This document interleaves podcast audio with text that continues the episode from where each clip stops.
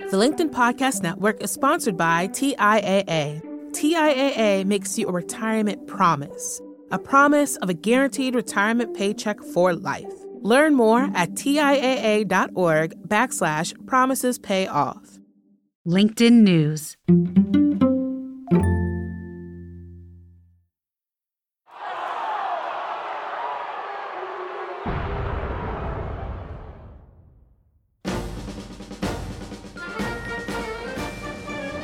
We know Labor Day in the United States as a time for mattress sales, barbecues, trips to the beach, and saying goodbye to summer. But that's far from the origin story of the holiday, involving a strike, a protest, an explosion, deaths, and hangings. Today, we take a look at why we celebrate Labor Day in the US, why it doesn't align with other worker holidays around the world, and the state of the modern labor movement in America. From LinkedIn News, this is Get Hired, a podcast for the ups and downs of our professional lives. I'm Andrew Seaman, LinkedIn's managing editor for jobs and career development.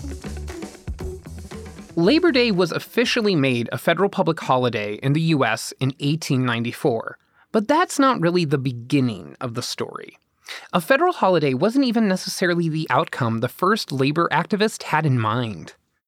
So you have all these competing ideas swirling around in the late 19th century. There's socialists and pure and simple trade unionists who just want to bargain for better conditions, and there are people trying to overthrow the system. And there's anarchists, and this very dramatic contest of ideas. Do we work in the system, out of the system, electoral politics, uh, shop floor politics? You know, how is this going to work?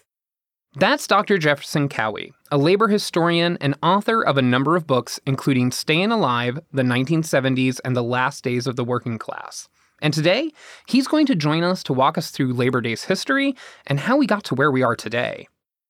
Now, Labor Day was designated a September holiday as a direct counterpoint to another holiday, May Day, or International Workers' Day, which is celebrated in many countries on May 1st um, in many places.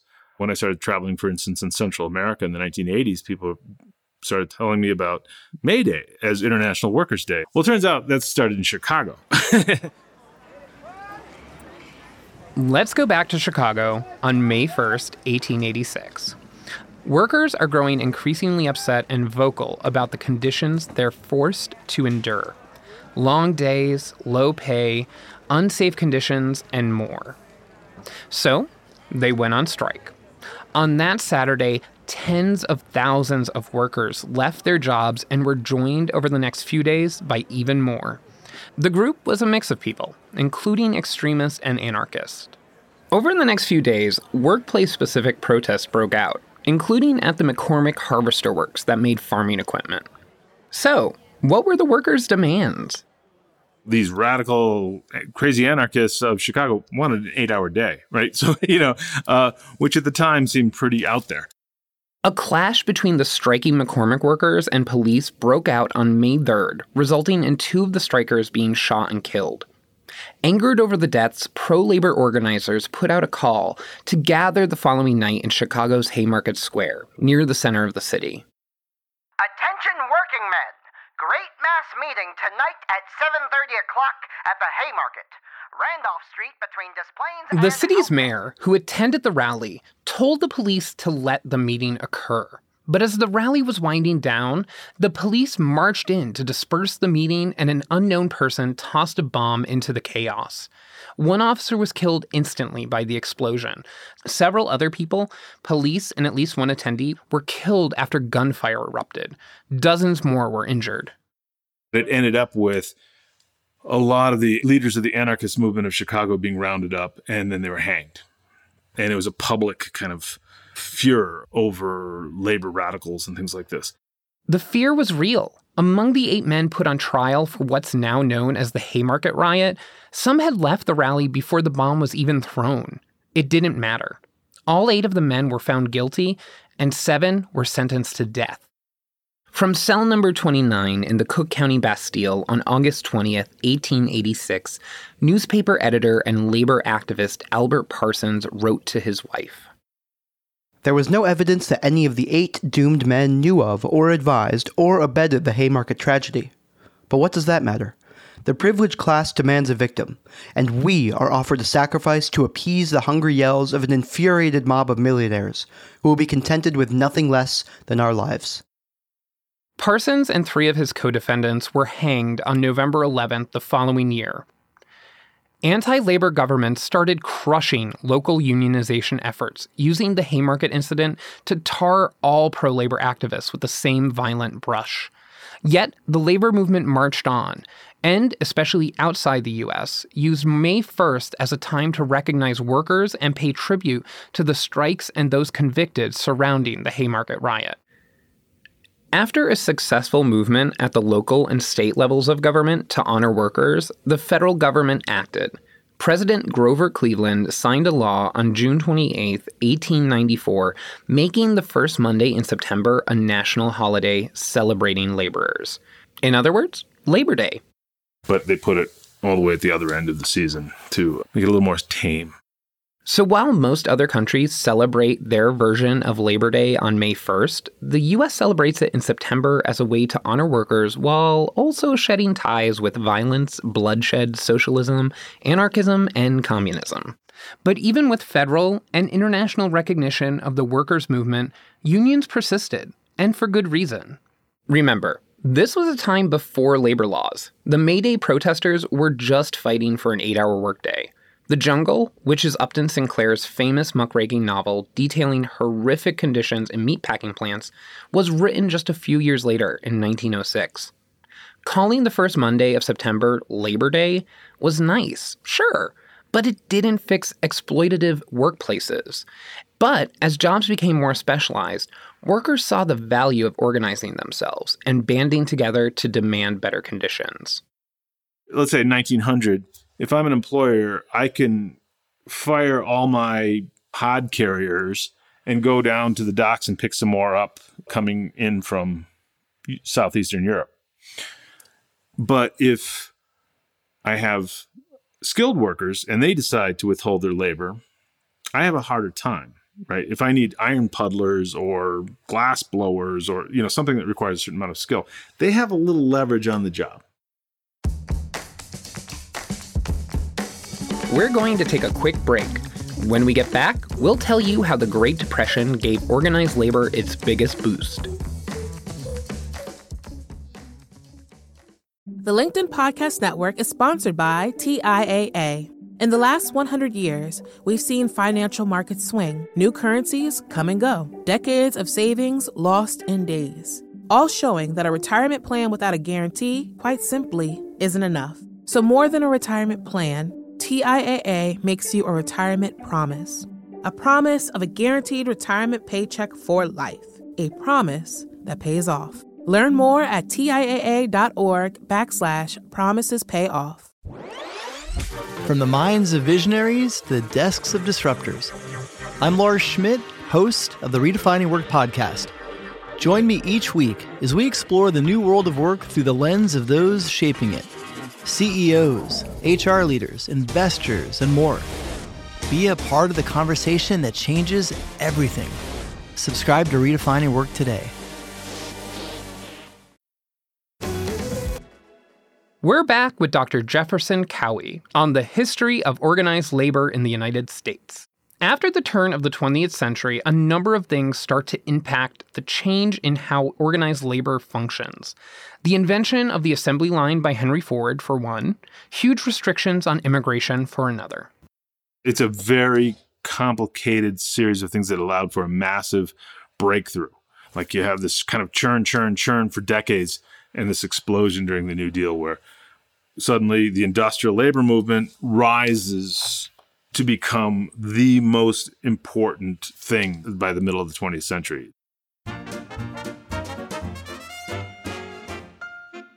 The New Deal, President Franklin Delano Roosevelt's landmark legislation meant to bring the United States out of the Great Depression and later shore up the war effort, was huge for labor unions. In 1933, the National Industrial Recovery Act allowed unions to collectively bargain with employers on union members' behalf. And even more crucially, 1935's National Labor Relations Act, also known as the Wagner Act, named after New York Senator Robert Wagner, required employers to sit down with unions. It also created a government body for regulating and supporting unions. It's called the National Labor Relations Board, otherwise known as the NLRB, and you've probably seen it name checked in recent union headlines. Empowering workers was all part of the government's macro plan to stimulate the economy and get out of the Great Depression. What the New Deal leadership, especially people like Wagner, realized was if we're going to get out of this depression, what we need to do is get some money in workers' pockets so they can buy some of the stuff from the idle factories. So there's both a kind of rank and file version where people are making demands from below, and then there's a technocratic version up from above that's saying, in order for us to get out of this massive economic crisis, we need to redistribute wealth. We will allow people to organize what's not going to cost the government any money because it's going to come out of the pockets of the capitalists, and we will get out of this mess. Obviously, the United States did eventually pull itself out of the Great Depression, and the rise of codified organized labor was a key feature of the country's recovery. Arthur Schlesinger Sr., one of the great historians, was asked um, in 1950 what the most important events were in the first half of the 20th century, and he said World War I, World War II, and the rise of labor.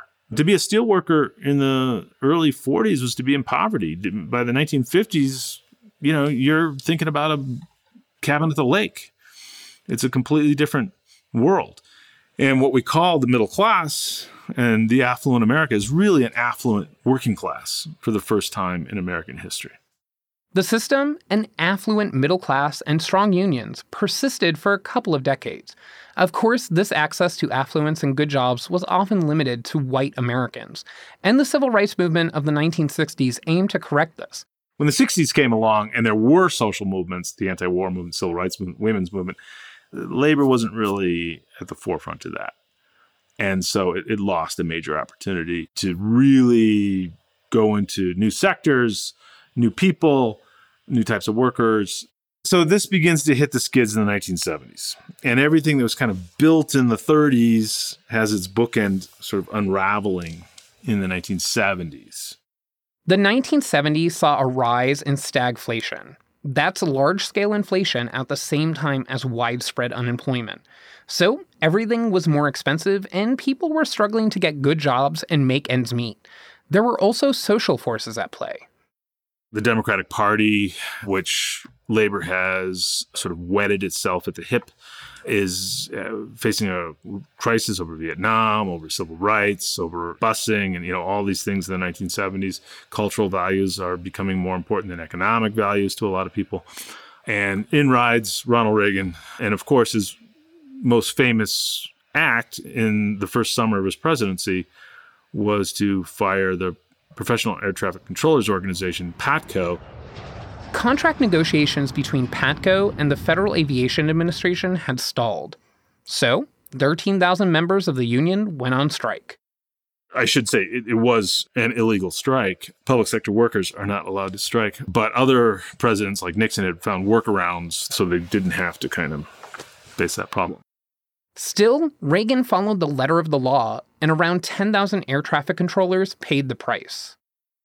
It is for this reason that I must tell those who fail to report for duty this morning they are in violation of the law, and if they do not report for work within 48 hours, they have forfeited their jobs and will be terminated. After PATCO, strike rates fall to almost zero. The strike, which is the ultimate weapon that workers have, the ability to withhold your labor until you get what you think you need, is taken away. And this defangs organized labor. They no longer have this great weapon at their disposal. Cultural values are shifting. And what we see as a result is staggering levels of inequality that we thought the New Deal had sort of permanently addressed. Essentially, the, pre- the president's on board, the federal government is saying it's okay to break strikes. And that is essentially just a bell ringing in the wilderness to a lot of these employers. So Uh, you know, there's a famous book that comes out of the Wharton School, How to Operate During Strikes, which is essentially how to replace workers. And there's all these major events, and all of these end with a very dramatic strike with all the workers being replaced. In the 80s and 90s, as cities that were once industrial hubs saw factories shut down and workforce protections depleted, union membership dropped precipitously. The NLRB and the Occupational Safety and Health Administration were gutted and defanged. And enough roadblocks were put in place that forming a union no longer seemed like such a good idea. Which brings us to today. First, for Amazon, workers at a Staten Island warehouse have voted Friday to join a union. Condé Nast Union are asking the company Condé Nast to voluntarily recognize the bargaining unit all across Condé Nast. To the Starbucks workers in Western New York who voted to unionize for the first time. Maybe you've seen headlines about recent unionization efforts across a lot of sectors. In newsrooms, in retail stores like Starbucks, and even companies like Amazon. And I wanted to know what Dr. Cowie sees as the current state of labor in America. There's kind of two dimensions of it. Workplaces have been getting progressively worse. Hours are long and irregular, and wages have been stagnant for really since the 70s, a little blip in the late 90s, but inequality has been going up. Any sort of occupational power you have actually on the job decreasing dramatically due to technology and evisceration of law. So you have a long term trend of jobs being bad, getting worse among wage earners. But then all of a sudden, we got a tight labor market, and nothing is better for organizing, with the exception of the New Deal, than a tight labor market because workers can leave, they're willing to take a risk for organizing. You know, if those Starbucks workers who are organizing today get fired for organizing, they're going to find something else. So taking a risk is reasonable. Plus, these young people working outside the traditional systems, working outside the traditional avenues. Amazon created their own union. It's not an old historic union. They made this thing up and they're doing new organizing tactics. And the young people are essentially not bound by labor history. They're trying new things and it's really, really exciting. I'm just a little afraid that without the right policy and legislative structures that that energy may get zapped. But they're totally on the right track for everything that needs to happen, I think. So that brings us to today, to this weekend, actually. On Monday, as we are enjoying our end of summer celebrations, what would Dr. Cowie want all of us to take a moment to reflect on? Well, you know, we've gotten into a lot of the technical aspects of the labor movement but I think on Labor Day, the most important thing to remember is all work has dignity. You know, and just think about how important it is to honor the fact that everybody gets up and goes to work and does a job. You know, my dad was a high school janitor, worked the night shift, and in Chicago. I think his shift ended at midnight, and he would come home freezing cold. But you know, those classrooms were clean, and there was pride in that, even if it's hardly the most glamorous job in America. The whole country, indeed the world, depends upon everybody showing up and doing the best job they can. Thanks to author and historian Jefferson Cowie for helping us walk through an abridged history of labor in the United States. If you're lucky enough to have the day off on Monday, happy Labor Day. I hope you enjoy those sales and barbecues. And make sure to thank the folks who have to work to help you enjoy them. As Dr. Cowie said, all work has dignity. Connect with me and the Get Hired community on LinkedIn to continue the conversation. You can also join my weekly Get Hired live show every Friday on the LinkedIn news page. And if you like this episode, leave us a rating on Apple Podcast. It helps people like you find the show. And of course, we'll continue this conversation next week, right here, wherever you like to listen. Get Hired is a production of LinkedIn News. The show is produced by Michelle O'Brien and me. Lucas Catler provided additional voices. Joe DeGiorgi mixed our show. Florencia Iriondo is head of original audio and video. Dave Pond is head of news production. Dan Roth is the editor in chief of LinkedIn. And I'm Andrew Seaman. Until next time, stay well and best of luck.